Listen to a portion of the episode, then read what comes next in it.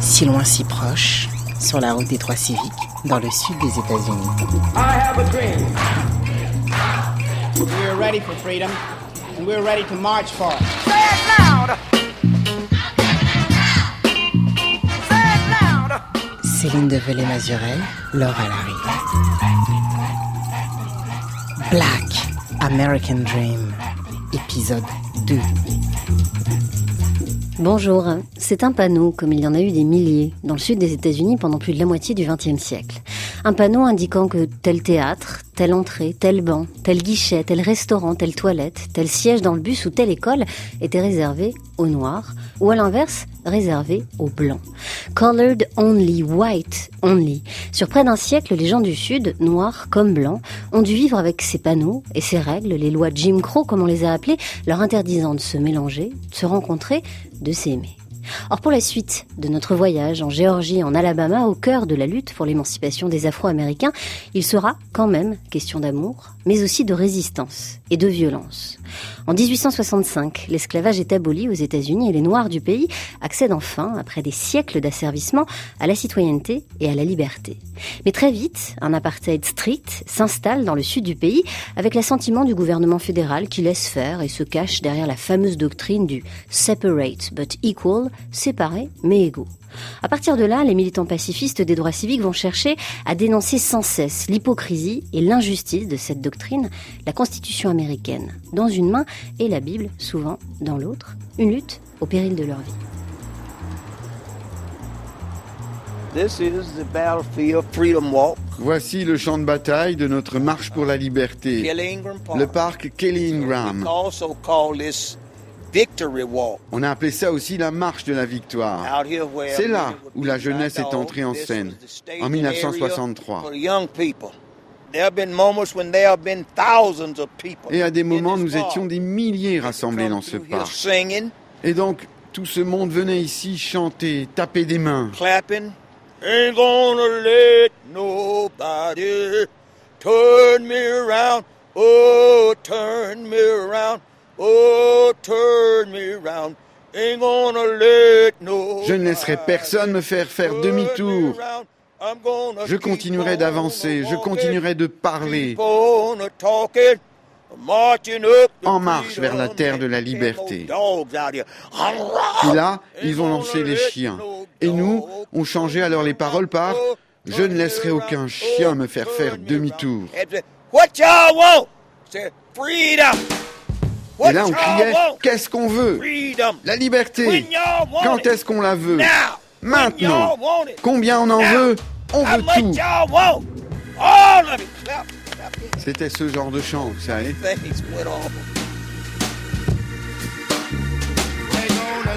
nobody me around, turn me around, turn me around.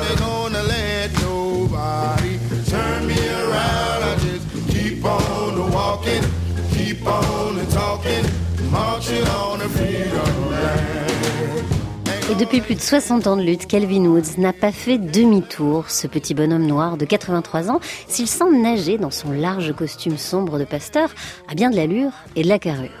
Militant historique des droits civiques dans le Sud, le voilà donc à nos côtés, au pied de la statue de Martin Luther King, au beau milieu de ce parc Kelly Ingram, situé dans le centre de Birmingham, une ancienne cité industrielle florissante de l'Alabama et au lieu de la ségrégation dans les années 50.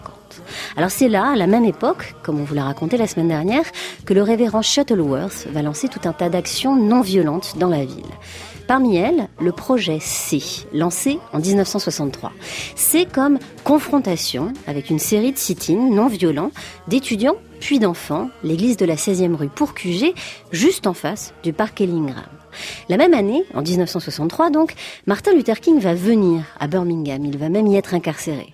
Il est devenu le leader du mouvement des droits civiques depuis le boycott des bus de Montgomery de 55 et il sait qu'il faut marquer les esprits, attirer l'attention, avancer, la liberté n'attend plus. La croisade ou marche des enfants est alors lancée au mois de mai 1963 et Eugene Bull Connor, l'impitoyable chef de la sécurité de la ville, va y répondre par la force. Des événements dont les images fortes vont faire le tour du monde, comme un miroir tendu à l'Amérique et sa violence. When we had the children march, we tried to keep them disciplined. Quand nous avons lancé cette marche des enfants, nous faisions tout pour qu'ils restent disciplinés. Parce que la police essayait de nous contenir dans ce parc.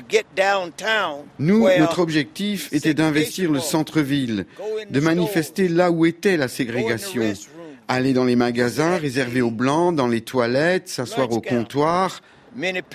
Beaucoup de manifestants ont été frappés. Là, dans le parc, vous voyez ce qui ressemble à des mitraillettes. Ah, là-bas, il y a une sculpture, effectivement. Oui, ça évoque les lances à eau qu'ils ont ouverts sur les enfants, les femmes. Et le jet était tellement puissant qu'il pouvait faire tomber les arbres. Nous étions jetés au sol. Certains ont eu les jambes cassées. Donc beaucoup de choses se sont passées ici. Et alors vous parlez de champ de bataille. On a du mal à y croire parce qu'aujourd'hui c'est un parc euh, très calme avec ses immenses chênes, tous ces arbres, comme un jardin de la mémoire on pourrait dire, puisque effectivement tout le, le parc euh, est émaillé de sculptures.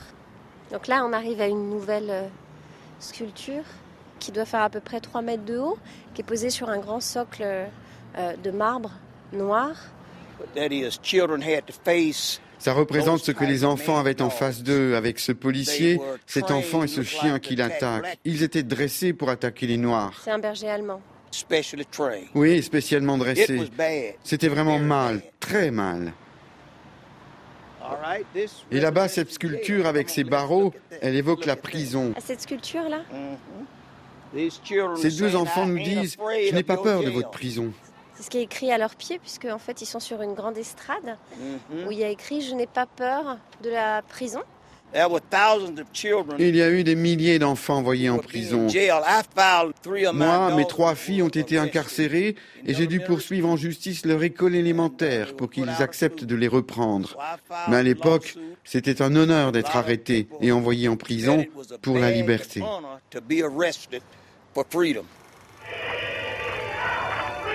Are you ready to march with us?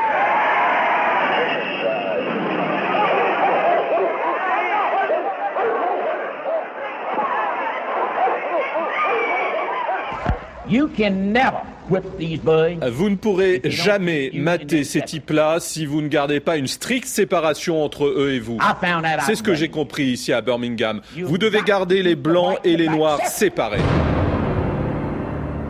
My name is John Alexander Jr. I am 66 years old. Je m'appelle John Alexander Jr. J'ai 66 ans et je suis ce qu'on appelle un foot soldier, un participant de la croisade des enfants de mai 1963. I was one of the students that left school and walked down to participate in the Children's Crusade. J'étais parmi tous ces étudiants qui ont quitté l'école et sont venus ici pour la croisade des enfants. the civil rights movement, you know. Quand je parle de foot soldier, cela comprend quiconque a participé dans le mouvement des droits civiques. Whether you work with Que vous gardiez la maison de quelqu'un ou que vous enseigniez les règles de non-violence aux enfants, whether you was a que vous soyez cuisinier ou driver, chauffeur, you a foot vous soldier. étiez un foot soldier, peu importe le rôle que vous aviez dans le mouvement. Know, Et donc, nous, les jeunes, quand nous sommes arrivés, nous nous sommes retrouvés à l'église et c'est là que nous avons reçu les instructions sur ce que nous devions faire. Et donc, en sortant à pied de l'église, la première chose que nous avons vue, ce sont les policiers, avec leurs matraques et leurs chiens. Quand un premier groupe sortait, il était arrêté et pendant ce temps-là, un autre groupe sortait et partait de l'autre côté. La police a rempli des fourgons entiers, puis des bus scolaires. Ce que nous filled de faire, c'était de remplir les prisons, uh, et quand les prisons ont été complètement uh, pleines et qu'ils ne savaient plus où nous mettre, uh, ils ont retenu les enfants dans les casernes de pompiers. Et alors vous, à l'époque, vous aviez quel âge? J'avais When we 13 ans à l'époque et cette croisade des enfants m'a mis le pied à l'étrier et depuis, je I continue continued à to m'engager dans in le the mouvement. movement. Et puis alors ça se voit aussi sur votre t-shirt. Qu'est-ce qu'il y a écrit? It says, meet me there. Ah, Il y a écrit or beat me Croisez-moi there. là-bas But ou let's battez-moi là-bas, mais allons voter.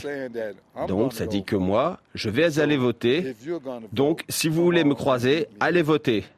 Parce qu'il faut que all- tout le monde vote. We want everybody to vote. Mais on ne pouvait franchement pas imaginer que nous allions écrire l'histoire. Nous savions juste qu'il fallait venir ici et remplir les prisons. Nous n'avions aucune idée que tout cela, un jour, ferait partie de l'histoire.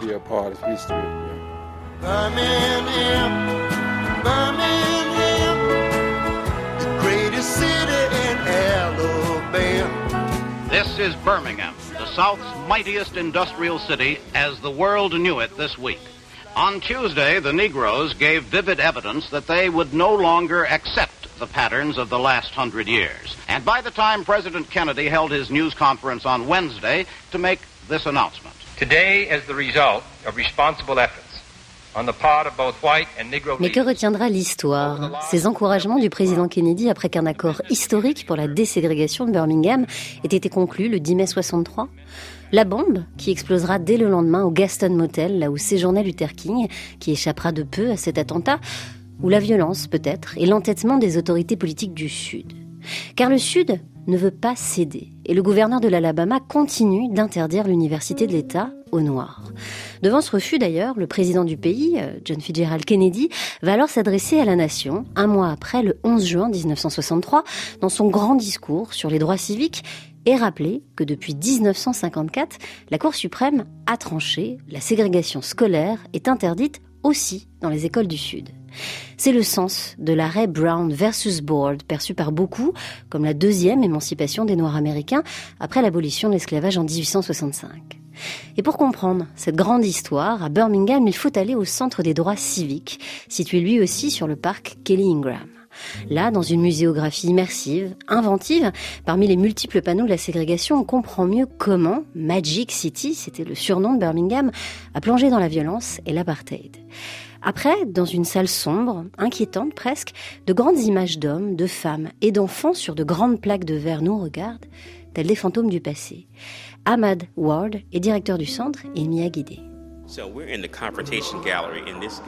Là, nous sommes dans la galerie dite de la confrontation. Et ce lieu traite spécifiquement de l'arrêt de la Cour suprême Brown versus Board, qui a déclaré la ségrégation dans les écoles du Sud anticonstitutionnelle. Et donc, vous entendez des réactions à cette décision et vous avez autour de vous tous ces visages, mais en les regardant, vous ne savez pas qui pense quoi sur ce que cet arrêt Brown signifie. Ils sont feignants, les Noirs. On ferait mieux de les renvoyer en Afrique. C'est bien connu, les Noirs sont inférieurs aux Blancs. Piqué, piqué, choléra, prends un négro par les pieds.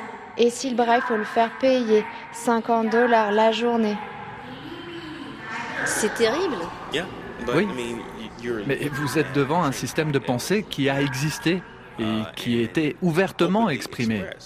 Aujourd'hui, ce système de pensée existe encore pour certains, même s'il n'est plus ouvertement exprimé. Et alors on dit ça, et juste en face de nous, il y a ce terrible costume, dont la vision est toujours un petit peu glaçante. C'est celle d'un de ces grandes robes du Klux Klan, cette grande robe blanche. Et il y a aussi cette croix derrière. Uh, C'est une vraie robe du clan qui a été donnée à la ville par un habitant qui, en achetant sa maison, a trouvé dans le grenier cette robe. Derrière, il y a cette croix et cette pelle. Ces deux objets nous ont été donnés par le FBI et proviennent d'un crime haineux perpétré en 1990 à Huntsville, dans l'Alabama. Cette croix a été brûlée devant la maison d'un couple mixte. Alors, là, on arrive juste euh, sur cet espace où on peut voir effectivement le surnom de Birmingham, Bombingham. Exact. Et le but de ces attentats à la bombe était de faire taire les gens. uh, Donc tous ces attentats ont eu lieu des années 40 jusqu'au milieu des années 60. Il y a eu 50 attentats non résolus dans la ville, et parmi ces 50 attentats, le seul qui fut mortel fut celui qui entraîna la mort de quatre petites filles à l'église de la 16e rue. Ce qui est étonnant vu le nombre d'attentats. On a d'ailleurs aussi surnommé ce quartier la colline de la dynamite.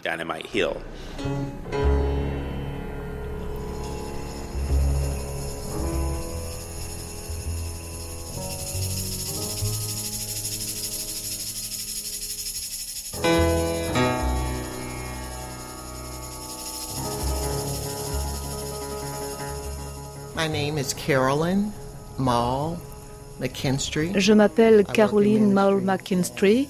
Je suis pasteur et je voyage beaucoup pour parler des événements de Birmingham et de la réconciliation. Je suis aussi l'auteur d'un livre qui s'appelle Tandis que le monde regardait. Vous savez, à l'époque où j'ai grandi, dans les années 50, 60, les attentats étaient très courants à Birmingham. Et peu importe le jour, on pouvait s'asseoir et tout à coup, on entendait cette terrible explosion. Peu importe d'où cela venait à Birmingham, vous entendiez un énorme boom. Et à chaque fois, on sentait la terre bouger. Donc avec tous ces événements autour de vous, c'était impossible de ne pas être au courant et ressentir les tensions qui existaient à Birmingham. Par contre, ce qui nous a surpris, c'est qu'ils ont sorti les lances à eau et les tanks blancs. Oui, des tanks de l'armée pour affronter des enfants. Et ça, c'est ce que le monde a vu. Et puis quelques mois plus tard, ils ont aussi vu le carnage de l'Église. Et les gens se disaient, wow, il y a quelque temps c'était des lances à eau et maintenant ils tuent des enfants dans des églises. Un attentat contre des gosses dans une église. Et là, je pense que le monde entier a été surpris de découvrir que ce pays n'avait aucun problème à tuer des enfants.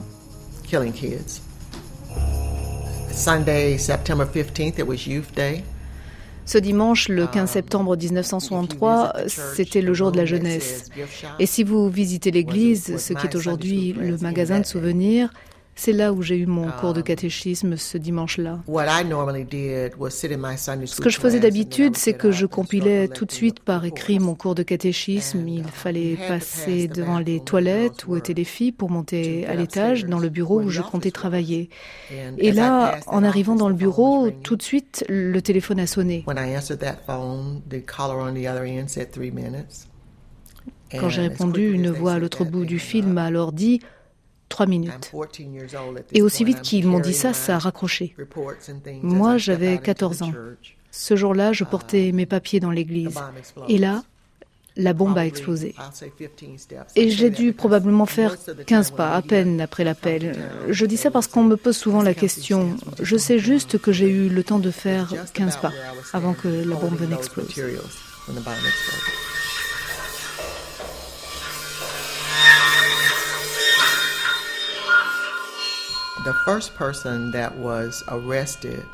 La première personne à avoir été arrêtée et la seule, 14 ans après l'attentat, c'est Robert Chambliss. Et puis, quelque chose comme 30 ans plus tard, en 2003 ou 2004, ils ont finalement poursuivi Tom Blanton et Bob Sherry. Et moi, j'ai été cité à comparaître comme témoin dans ce procès. Pouvez-vous imaginer être un père ou une mère qui vient de perdre son enfant dans des conditions aussi terribles et dix ans après, personne ne vous dit on travaille dessus, on vous a pas oublié. Et puis, 14 ans après, finalement, on arrête quelqu'un, même s'il est évident que depuis le début, il y avait plus d'une personne impliquée dans l'attentat. Et puis 20 ans, puis 30 ans passent et c'est comme si la vie de votre fille ne comptait pas. Pour moi, toute cette affaire a longtemps été très lourde à porter. Mais bon, c'est ce que je dis souvent. Certaines personnes ont pour mission de haïr, donc moi je me suis donné pour mission de faire l'inverse, d'aimer.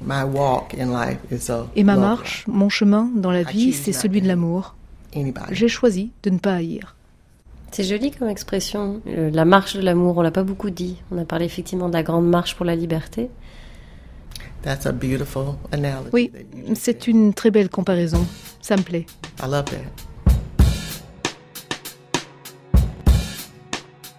50 ans après, cet amour, cette réconciliation que porte Caroline, mais aussi l'immense majorité des militants des droits civiques s'incarnent à Birmingham, notamment autour de lieux comme le Centre des droits civiques de la ville.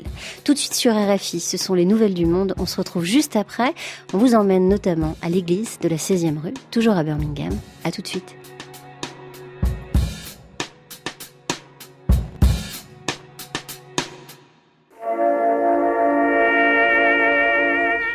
You travel today? In Alabama. In the name of the greatest people that have ever trod this earth. I draw the line in the dust, and I say segregation now, segregation tomorrow, and segregation forever. So far, so close. Si loin, si proche. Découverte.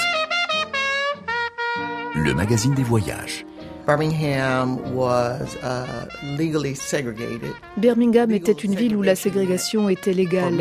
Pour moi, en tant que petite fille, la ségrégation signifiait ne pas pouvoir entrer dans la bibliothèque de la ville, ne pas pouvoir aller aux zoos. C'était voir des panneaux réservés aux blancs, aux noirs, tous les jours, dans le bus ou les fontaines publiques. Cela signifiait aussi ne pas pouvoir aller à l'université d'Alabama. J'étais pourtant très douée au lycée, mais le gouverneur George Wallace avait décidé que les Noirs n'iraient pas à l'université de l'Alabama, alors que mon père a eu toute sa vie deux travails et payé des taxes.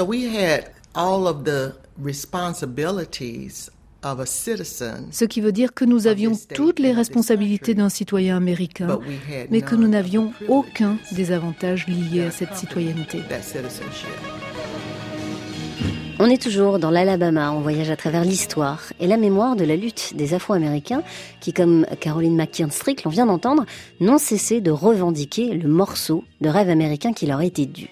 Et pour ce deuxième épisode de Black American Dream, on va rester encore un peu à Birmingham, la plus grande ville de l'État de l'Alabama. En arrivant là-bas, à l'ombre de ces hauts fourneaux rouillés qui rappellent le passé industriel de la ville, on se croirait presque à Johannesburg, en Afrique du Sud. Toutes deux sont des villes récentes à l'industrie minière jadis florissante, deux cités symboles aussi d'un terrible apartheid entre noirs et blancs. Magic City, on l'a dit, c'était le surnom de Birmingham. Bombingham aussi en écho aux nombreux attentats perpétrés contre la communauté noire pendant les années 50 et 60. Mais l'attentat qui va rester dans toutes les mémoires sera celui de l'église de la 16e rue, dont nous a déjà parlé Caroline, témoin de l'époque. C'est là qu'a dit Mike Collins, Carol McNear, Carol Robertson et Cynthia Wesley, quatre petites filles, vont trouver la mort. Aujourd'hui, cette église en briques ocre, symbole et martyr de la lutte pour l'égalité raciale, accueille les visiteurs du monde entier. Et c'est là que nous avons retrouvé Doug Jones, avocat et procureur dans les années 2000, au moment du jugement de deux des auteurs de cet attentat, 40 ans après les faits. We're standing on the corner um, of the church outside. Nous nous trouvons actuellement au pied de l'église, au coin de la 16e rue et de la 5e avenue Nord. Uh, et cette église, elle a vraiment été le lieu de convergence du mouvement des droits civiques à travers les années, en particulier en 63. En tout cas, on peut dire qu'ici, vous êtes en, en, quelque sorte sur le ground zero des droits civiques. Et pas seulement pour la ville, mais pour le pays tout entier. L'attentat contre l'Église a été l'un des événements les plus tragiques qu'ait connu le pays, mais surtout le mouvement des droits civiques. Ça a vraiment été un tournant pour le mouvement. Ça avait commencé avec la marche des enfants de mai 63, mais après la mort des petites filles, suivie par l'assassinat deux mois plus tard du président Kennedy, eh bien, le Congrès et le président étaient obligés de légiférer. Il était temps de se débarrasser des lois Jim Crow, ces lois sur la ségrégation dont nous souffrions tous et qui étaient terribles. On va rentrer dans l'église? Sure. Allons-y.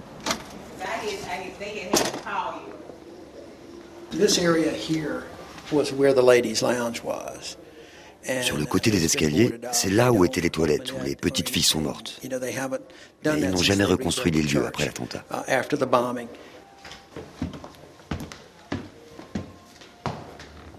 Donc là, on est arrivé en fait, Doug Jones, dans la grande salle de l'église, où il y a à la fois ce balcon et puis euh, ces centaines de bancs euh, recouverts avec euh, cette moquette rouge.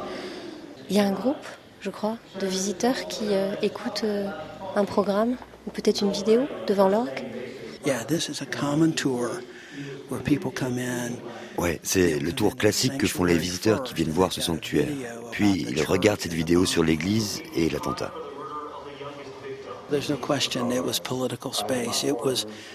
Ça ne fait aucun doute que les églises étaient des lieux politiques. L'église était même l'épicentre de la lutte. Chaque église noire apportait le mouvement. Et donc forcément, quand on mène un mouvement, on devient une cible.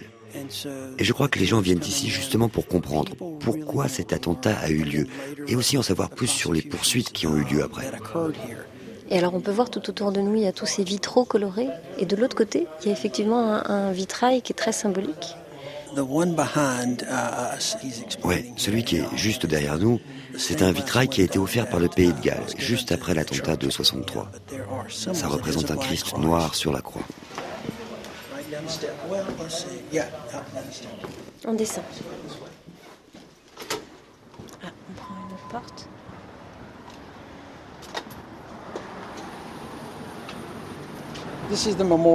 Voilà le mémorial. Ah, juste en sortant de la porte, effectivement, il y a cette euh, grande pierre de marbre sur laquelle on peut lire effectivement la date de l'attentat, même l'heure, 10h22 du matin.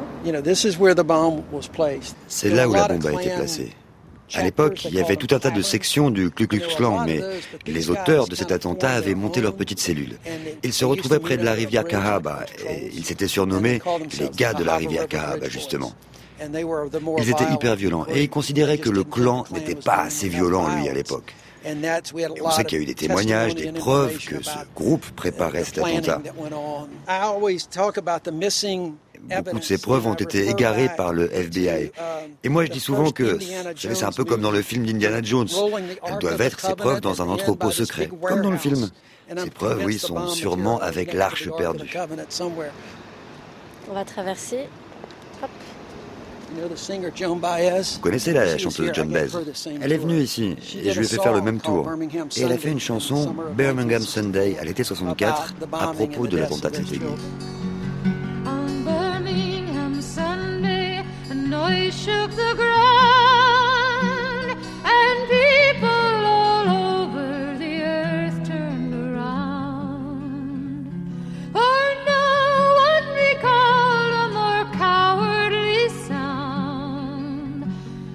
choir kept singing of freedom. Just stay calm.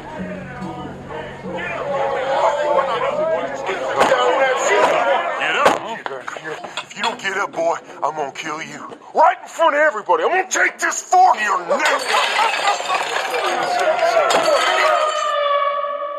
What you've just experienced was created to honor the brave men and women who participated in the American Civil Rights Sit-in movement. Là, on vient de vivre une des expériences du Centre des droits civiques et des droits de l'homme d'Atlanta. Quelque chose d'assez euh, prenant. On est assis à un comptoir, un peu comme dans les années 50, au bar, sur un grand tabouret. On imagine que l'endroit connaît la ségrégation. On met un casque et on entend le harcèlement et la violence qu'était la ségrégation. Et à la fin, on entend ces mots Vous venez de vivre ce qu'ont vécu les combattants du mouvement des droits civiques. Oui, c'est un mouvement qui a commencé en 1960, les Student Sit-ins. Ça, c'était les étudiants qui faisaient des sit-ins Voilà, c'était commencé par quatre étudiants noirs en Caroline du Nord euh, qui se sont assises à un comptoir. Exactement comme nous on l'a fait. Comme nous, mais on a seulement dû subir moins de deux minutes et eux, ils sont restés cinq ou six heures juste pour protester contre la ségrégation dans les restaurants, etc. Sur la route des droits civiques, on prend cette fois la direction de l'État de la Géorgie. Dans un des hauts lieux culturels consacrés à cette histoire, le Centre national pour les droits civiques et humains d'Atlanta. Atlanta, capitale de la Géorgie, est, nous allons le voir la semaine prochaine, connue, c'est vrai, pour son illustre enfant, Martin Luther King, qui est enterré, mais aussi pour être l'un des berceaux du mouvement des droits civiques. Son musée, hyper moderne et interactif, est situé sur les terres de Coca-Cola. Il a ouvert en 2014 avec l'ambition affichée de faire office de plateforme d'échange sur la question des droits de l'homme, ceux d'hier comme ceux d'aujourd'hui. Raymond Jennings, jeune étudiant francophone qui m'y a guidé, m'a d'ailleurs raconté comment l'esplanade du musée sert aujourd'hui de lieu de rassemblement, de sit-in pour le mouvement Black Lives Matter ou les associations homosexuelles. Suite de la visite, donc, avec Raymond dans l'espace dédié à la SCLC, l'organisation historique des droits civiques créée en 57 par Luther King, face à un grand mur d'instruction à la non-violence. Il faut euh, prendre conscience de toutes ces notes lorsqu'on va participer à une manifestation. Donc en gros, c'est des règles. Donc là, il y a écrit pour l'attitude, il faut être sérieux, afficher euh, un engagement, une confiance calme, pas de réponse, pas de représailles, ni physique, ni verbale, pas de réaction. La seule exception, c'est chanter. C'était souvent cette stratégie de chanter ensemble pour surmonter cette injustice ou, ou ce moment-là, parce que ça durait euh, deux, trois heures. Alors dans ces règles, ce qui est impressionnant, c'est qu'il y a même aussi l'habillement. Pour les hommes, il faut que ce soit euh, la cravate. Pour les femmes, Pas de boucle d'oreille.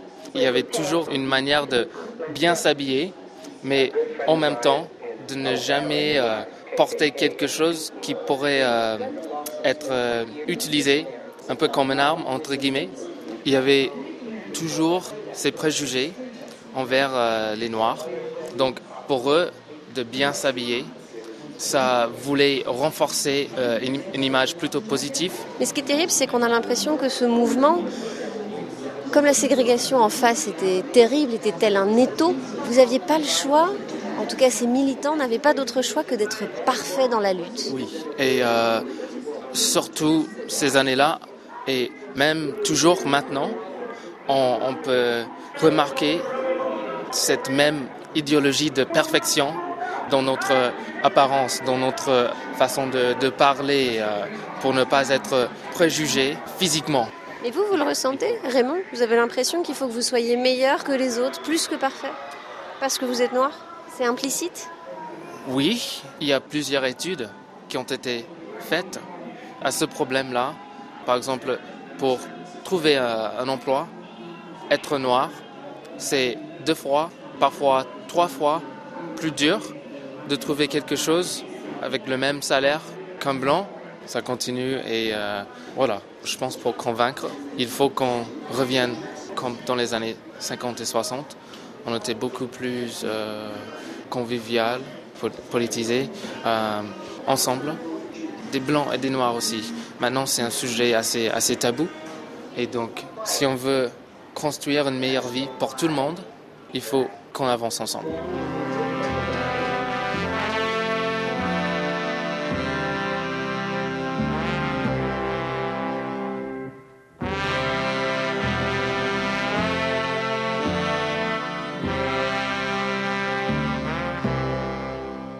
Well, I'm called Bishop Calvin Woods. Called Calvin. I'm also Je suis le pasteur Calvin Woods. Je suis président du Metropolitan Chapter de la SCLC, l'organisation des droits civiques qu'a créé le pasteur King. Dr. King's organization.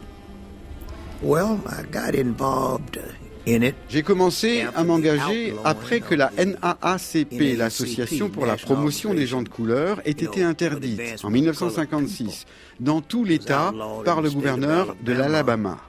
On a donc essayé de continuer le combat de la NAACP au sein du mouvement chrétien des droits de l'homme de l'Alabama, mais nous voulions aller plus loin que cette organisation qui travaillait surtout sur le terrain légal. Uh. Nous, nous allions négocier, faire des piquets et manifester. Et nous allions passer par des actions directes, non uh, violentes. Non-violent direct action. I remember the Saturday that God took fear out of me. Je me souviens très bien de ce samedi où Dieu m'a enlevé la peur en moi. On était à faire le piquet devant un magasin à Titusville et allez savoir pourquoi, je ne sais pas pourquoi, mais du jour au lendemain, la peur m'a quitté. But looked like just something lifted. Et après ça, vous n'aviez plus peur. Plus aucune peur, plus jamais. On m'a tiré dessus quatre fois. Plusieurs fois, on a pointé sur moi un pistolet ou un couteau. J'ai été coursé par le Ku Klux Klan. À l'époque, beaucoup de gens ont perdu leur vie pour la cause. Des hommes, des femmes, des noirs comme des blancs. All of the people you know, particular color. Évidemment, les gens de couleur à l'époque devaient faire avec cette haine et cette idéologie raciste. Mais le mouvement nous a toujours appris à aimer tout le monde. On nous répétait Don't be violent. ne soyez pas violents, vous devez être non violents. Vous êtes toujours resté non violent Well, I've been beaten by the police. Même si j'ai été frappé par la police, oui, elle nous tirait dessus comme like sur des lapins. C'est ce qu'on nous avait enseigné. Ne reculez pas, mais ne frappez pas. Un jour, j'ai vu un homme sauter au cou du pasteur. King. Il essayait de le tuer. Les gens autour ont accouru. Mais le pasteur "Don't King criait Ne lui faites pas de mal, ne lui faites pas de mal. Don't hurt him.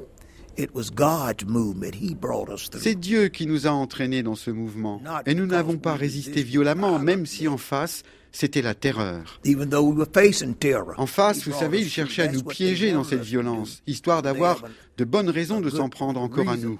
Mais ils ont été bousculés parce qu'ils ne connaissaient que la violence. La non-violence, ils ne savaient pas faire avec.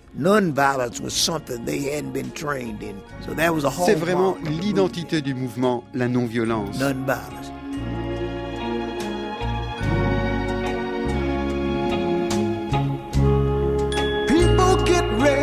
There's a train a coming. You don't need no baggage, you just get on board. All you need is faith to hear the dealers humming. Don't need no ticket, you just thank the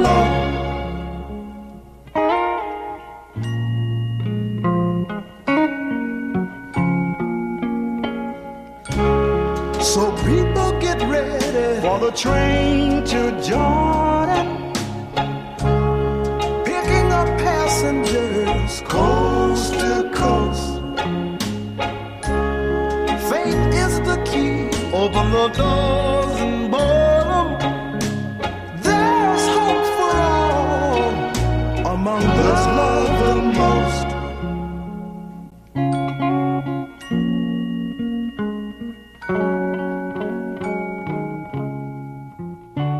n'est pas à bord d'un train, comme nous y invite cette chanson des Impressions, véritable BO de la lutte pour les droits civiques que nous allons désormais monter. Non, c'est à bord d'un bus. Tout en continuant quand même, comme dans la chanson, de célébrer la liberté et le voyage. En effet, le mouvement des droits civiques, très ancré dans le Sud, a résonné, bien sûr, à travers tout le pays, et dans les années 60, il a pris un chemin, un visage passionnant, celui des Freedom Riders, les voyageurs de la liberté. Et c'est à Montgomery, en Alabama, qu'on rend hommage à ces combattants dans un vieux bâtiment aux cours très 50s, non loin de l'arrêt où Rosa Parks, en 1955, est montée et a refusé de céder sa place à un blanc. Visite des lieux avec Dorothy Walker de la Commission historique de l'Alabama.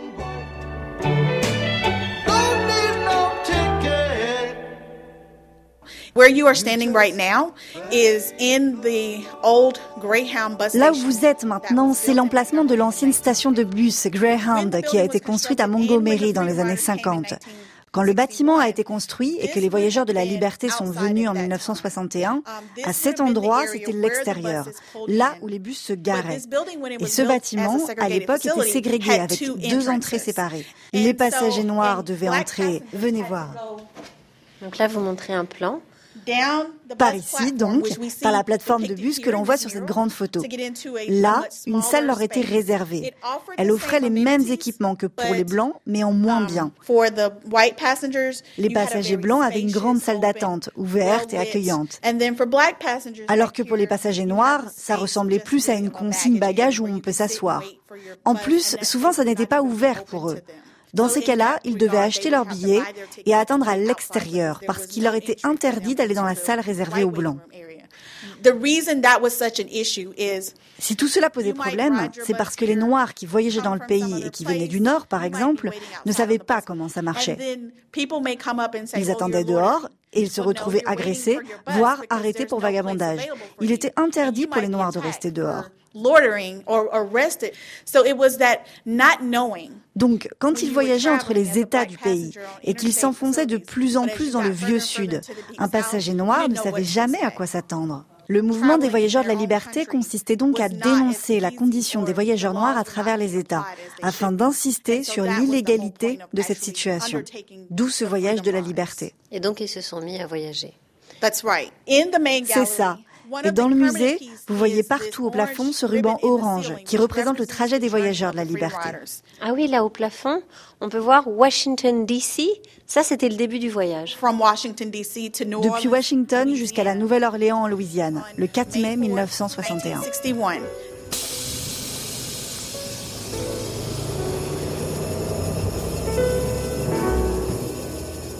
Et alors autour de nous, euh, il y a tous ces visages. Là, pour le coup, ce sont des photos d'identification de prison avec écrit euh, Police Department, Jackson, Mississippi. Tout ça, c'est les gens qui ont été arrêtés dans le Mississippi. Yes. Oui, et à mesure que le premier groupe entrait dans le sud profond, les événements devenaient de plus en plus violents. comme ce bus là que vous pouvez voir. La photo là? C'est un bus auquel on a mis le feu. Et il y avait des voyageurs de la liberté à l'intérieur. Ça s'est passé en Alabama. Avant qu'ils n'arrivent en Alabama, ce groupe avait rencontré le pasteur King à Atlanta. Le pasteur leur avait conseillé de ne pas y aller. Surtout que là-bas, beaucoup ont été frappés, violemment. However, in the face of that violence, they were committed to the idea Malgré cette violence, ils sont restés attachés à la non-violence. Mais ce groupe a été contraint d'arrêter le voyage à cause de cette violence. Mais ce n'est pas la fin de There l'histoire. are students, college students, who decide Un autre groupe d'étudiants est venu en Alabama pour prendre le relais. Or, quand ils sont arrivés dans le Mississippi, ils ont tout de suite été arrêtés après un accord entre le gouverneur de l'État et le gouvernement fédéral. Donc là, les voyageurs de la liberté ont compris qu'ils n'iraient pas plus loin. Ils ont donc changé de tactique pour rejoindre la Nouvelle-Orléans. Là, ils ont lancé un appel à travers tout le pays et plus de 350 personnes ont répondu à cet appel. Et alors qu'est-ce que vous montrez? What I'm showing you now is this window that we have Ce que je vous montre, c'est la fenêtre du musée sur laquelle nous avons inscrit tous les noms de ces voyageurs de la liberté. En tout, 436 personnes de tout le pays. On peut lire, il y a James O'Connor, Joyce Lebowitz, Leslie Robb, Albert Lee Dune, David B. Fankhauser. You can see the diversity of people who were involved in this movement. Vous voyez là la diversité des gens impliqués dans There ce are mouvement. blacks, there are whites, Des noirs, des blancs, des hommes, des femmes, des jeunes aussi. On sait que le gouverneur du Mississippi a dit un jour au directeur de la prison de Parchman, vous ne pouvez pas briser leurs os, brisez leur esprit. Donc en prison, on a arrêté les ventilateurs, ouvert les lances à eau. On a aussi envoyé la nuit des membres du Ku Klux Klan qui terrorisaient les militants. The other part of their Et leur response principale réponse, c'était chanter. Ils ne s'arrêtaient pas de chanter pour dire qu'on ne pouvait pas les stopper. Et ils chantaient, les bus arrivent. Buses are coming, oh yes. Buses are coming, oh yes. Better get you ready, better get you ready. Buses are a coming. Oh,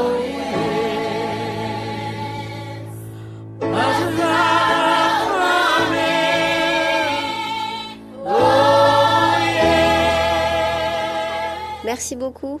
On doit y aller, on a la route de Selma qui nous attend. Um, as you travel to Si vous allez à Selma depuis Montgomery, vous allez être en sens inverse de la marche pour le vote qui est parti de Selma en 1965. En route, vous verrez la ville de Lowndes, entre Selma et Montgomery. It was one of the poorest places in the nation. En 65, c'était l'une des communautés les plus pauvres du pays, et c'est encore le cas aujourd'hui. Donc la pauvreté, d'une certaine manière, a préservé les lieux et les paysages. Ce paysage raconte aussi cette histoire. Eh ben, promis, on va regarder le paysage et on va essayer de lire l'histoire à travers eux en route. Merci beaucoup. Wonderful. Ok, merci. Au revoir Dorothée.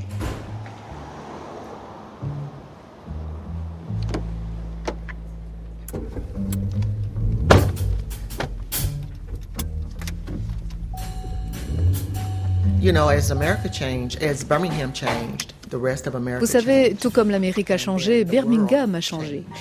Euh, Cependant, aujourd'hui, il semble que nous sommes à nouveau face à un moment décisif. Nous luttons à nouveau. Again, America seems to be struggling with the notion of being a citizen. L'Amérique lutte à nouveau avec cette notion de citoyenneté. Certains ont l'impression, comme avant, qu'ils n'ont pas tous les droits qu'offre cette citoyenneté. Being born here, it sort of reminds me Étant very né much of ici, the 60s. des fois j'ai The vraiment things that I l'impression de revivre ce qui se very passait dans les années reminiscent. 60. Par exemple, ce qui s'est passé à Charlotte, à Tulsa. On peut parler évidemment de Ferguson, de tous ces événements où à chaque fois euh, des hommes, souvent parfois des femmes noirs, euh, sont arrêtés et meurent euh, pour certains dans des conditions tragiques et souvent euh, sombres. Yeah, I don't really understand what it is. Oui, mais je ne comprends pas vraiment ce que cela veut dire et d'où vient toute cette haine, disons ça comme ça. Je ne pense pas que cela revienne, cela n'a jamais disparu. Je pense que cette haine a été enfouie pendant un temps et allez savoir aujourd'hui, elle refait surface. Et ce qui est sûr, c'est que la haine s'apprend, c'est un comportement qui nous est enseigné. Alors j'espère que nous pouvons désapprendre et arrêter de l'enseigner. I mean, we have people in our country who do nothing but hate. Mais voilà, il y a des gens dans notre pays qui ne font que haïr. Et ils haïssent même des gens qu'ils ne connaissent pas, qu'ils n'ont jamais rencontrés. Aujourd'hui, il faut le reconnaître, la pauvreté n'a pas de couleur. On voit des sans-abri de toute origine et c'est possible de se dire, toi, je ne te donne rien parce que tu es la source de mes problèmes. Et donc, ce que je vois aujourd'hui, ce sont des vraies réminiscences du passé, des années 60. Alors j'espère et, je prie pour que nous ne prenions pas cette direction à nouveau.